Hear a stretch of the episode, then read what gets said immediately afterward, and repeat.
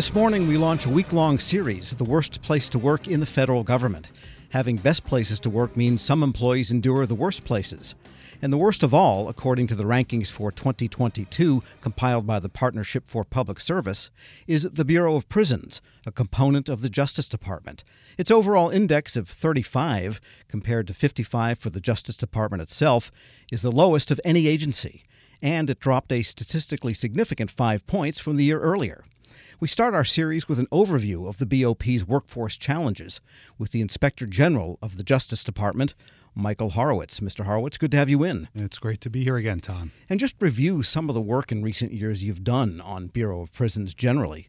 So, we've done a series of reports about the Federal Bureau of Prisons about challenges they have with their infrastructure and maintaining their infrastructure. There are a lot of aging prisons across the country. We're talking about federal prisons now. Um, we've done a number of reports about cameras in the BOP and the importance of effective cameras um, to prevent uh, contraband from coming into the prisons, to prevent staff on inmate abuse, to prevent inmate on staff abuse, inmate on inmate abuse. Um, because when cameras aren't there, problems arise. Contraband, big problem in the prisons, and try how to keep the contraband from coming in. Just a, a few of them. And they all, in some ways, can impinge on the workforce because if the infrastructure is crumbling, that means the workplace is crumbling, not just for the inmates, but for the people that have to go there every day. That's exactly right. I mean, whether you're staff or inmates, you want to go to a building that doesn't have holes in the roof, for example, or crumbling walls, or uh, bad uh, infrastructure just generally, um, gyms, gym floors uh, broken, other things that are problematic. Just w- one thing after another. People want to work in a place that's a safe place to work. And a lot of the issues come back to the staffing shortages, which is a management, I guess, shortcoming in being able to fill the positions that they're budgeted for and authorized by Congress for.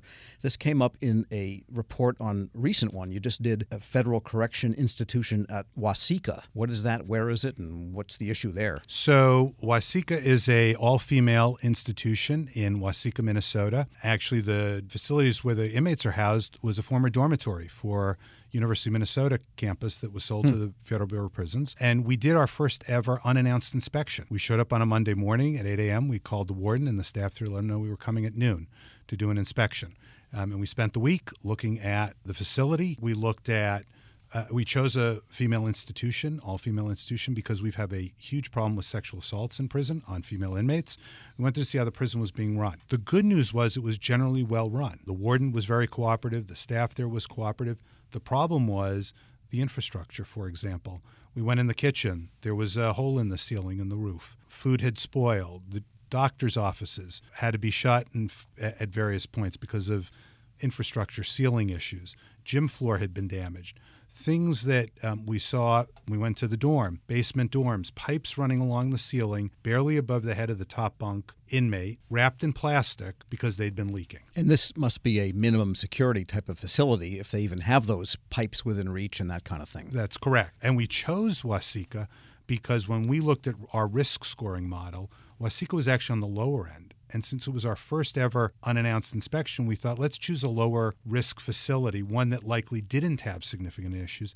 Yet we saw the infrastructure issues and we saw huge staffing issues. Yeah, what, tell us more about the staffing issues. That is, not enough corrections officers to cover the shifts properly? Not enough corrections officers. One third of the positions were vacant, but not just corrections officer, doctors, healthcare professionals, mental health professionals. Those were down 25 plus percent. Um, and so you had this broad problem, and what it triggered was a cascading series of problems because you can't leave a, a, a, facility without sufficient correction officers. So what did it mean? Well, it mean they put they pulled the facility staff and the educational staff off their regular duties to fill the correctional duties. They didn't do that on the healthcare because those were already short staffed.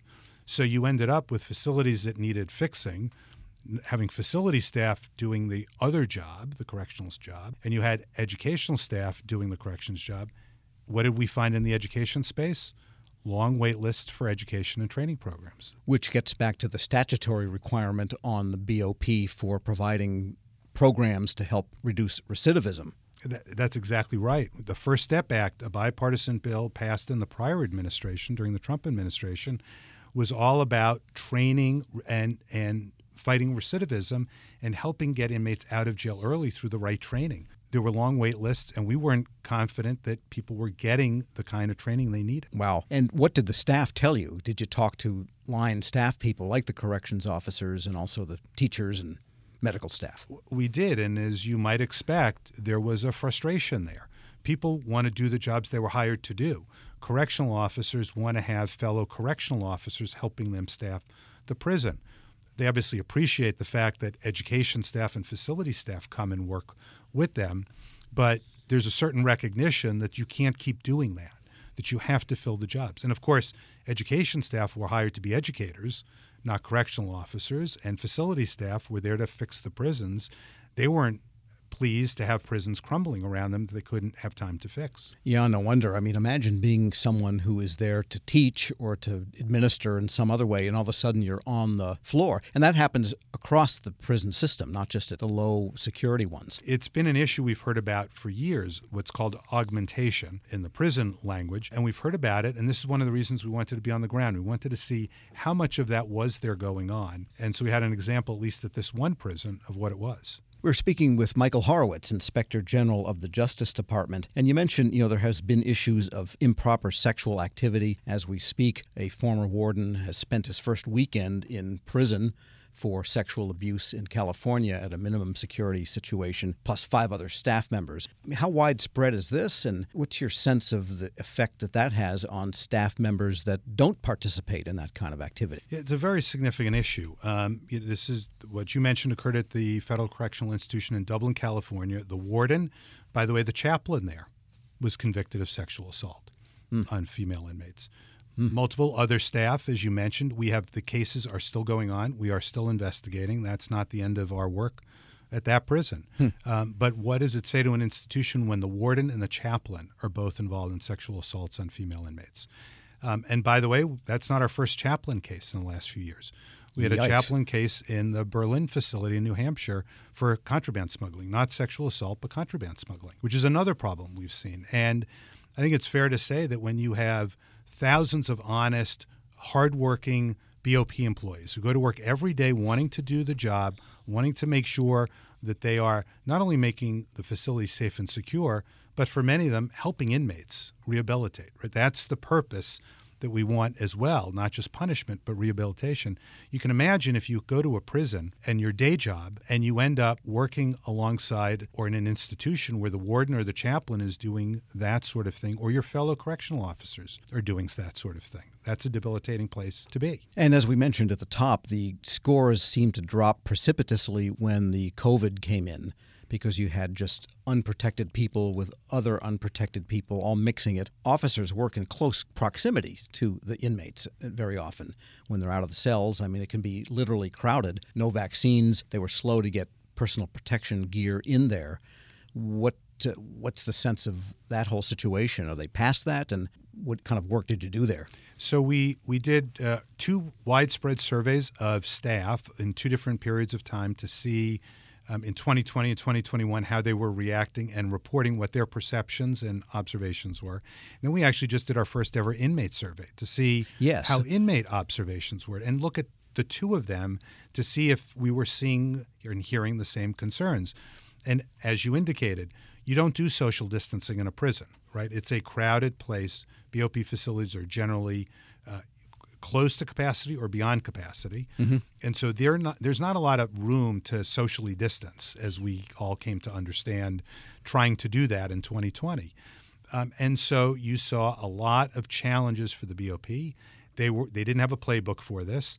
They didn't know exactly how to move forward with it, um, and so you had frustrations by staff um, having varying rules, um, availability of vaccines, questions about mask mandates or no masks, um, the questions for in, the issues for inmates as well, and the challenges there. How do we segregate out? How do we create a separate facility for COVID positive inmates and try and keep COVID negative inmates, oh, you know, COVID negative. Sure. So you've had a drumbeat of reports over the years, as has the Government Accountability Office. And by the way, later in the week, we're going to hear from Gretta Goodwin, the GAO resident expert, you might say, in the Bureau of Prisons. We also have a former inmate that's going to be on the show who made it not only out of the Supermax, but return to productive life in society to this very day. Where is management in all this? So that's been the challenge, I, I think, frankly, for the BOP is to have sustained, focused management on these issues at the leadership levels.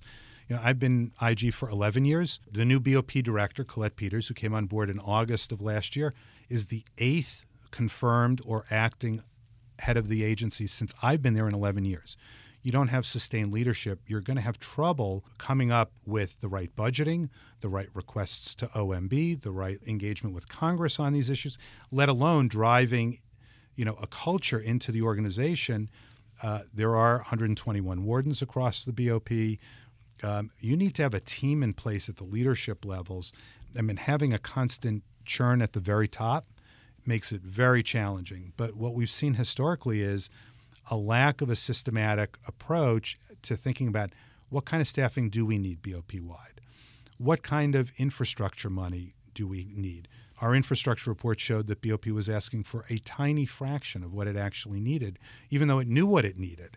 We see staffing shortages in the healthcare area mental health issues. The problem here is if you don't have the right staffing for mental health, inmates don't get better on their own. They probably get worse, which mm-hmm. just drives costs up. You don't fix facilities. Anybody who owns a house knows if you let a house continue to rot and be damaged, it doesn't fix itself, right? It gets worse, mold comes, other things happen. Should the Bureau of Prisons Directorate be a term appointment? Well, it's certainly something that's worth considering because having this change every couple of years isn't working. There's there's really no ability to have sustained leadership if every time uh, there's a new administration or something comes up, uh, you end up with a new BOP director. And in the day to day management on the ground, how do you deal with the fact that some prisoners are irredeemable, even though the majority may want to better themselves to get out and stay out? Well, you know, you have this question and this challenge I often talk about, which is um, in the federal prison system, there are very few inmates who will not get out of jail at some point. There are right. very few life sentences in the federal system. Whether you think sentences should be stronger and harsher or more lenient, everybody can agree at some point, inmates are getting out of jail. Everybody should agree that we want inmates to come out of jail reformed to some degree, not made worse, but made better afterwards. And we want to cut down recidivism rates. And that's the challenge. And that's the problem. If you have a disaffected staff there because they're not getting the support they need. They're not getting the staffing they need. They're not seeing inmates get the medical care they need, the mental health treatment they need. That cascades to everybody. I mean, incarceration should be the punishment, but it shouldn't be a sentence to further deterioration of your health and well being mentally, physically. The incarceration itself